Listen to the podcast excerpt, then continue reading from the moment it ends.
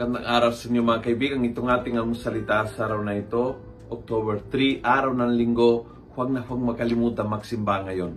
Ang ebanghelyo natin ay Mark 10, 2 to 16. Ako po si Father Luciano Feloni, Paris Priest ng Kristong Hari sa Diocese of Novaliches. Sabi ni Jesus, Moses wrote this law for you because you are stubborn. But in the beginning of creation, God made them male and female. Because of this, man has to leave father and mother and be joined to his wife, and the two shall become one body. So they are no longer two but one body. Therefore, let no one separate what God has joined.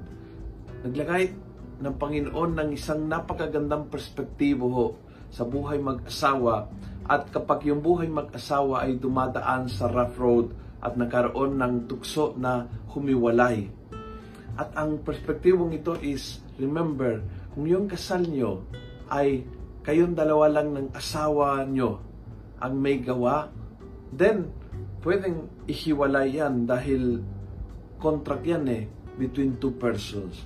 But remember, ang kasal ay gawa nyo sa Panginoon. Ang katipan ninyo mag-asawa ay ang Panginoon. Ay ang Panginoon na matibay ang kanyang desisyon. Ang Panginoon na matibay ang kanyang kalooban.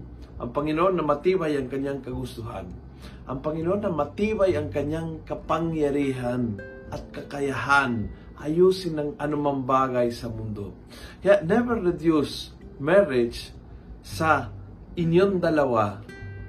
Huwag na huwag makalimutan, parang yun ang point ni Jesus, na ang tipan na yan ay hindi lang sa isa't isa, kundi niyon dalawa sa Panginoon.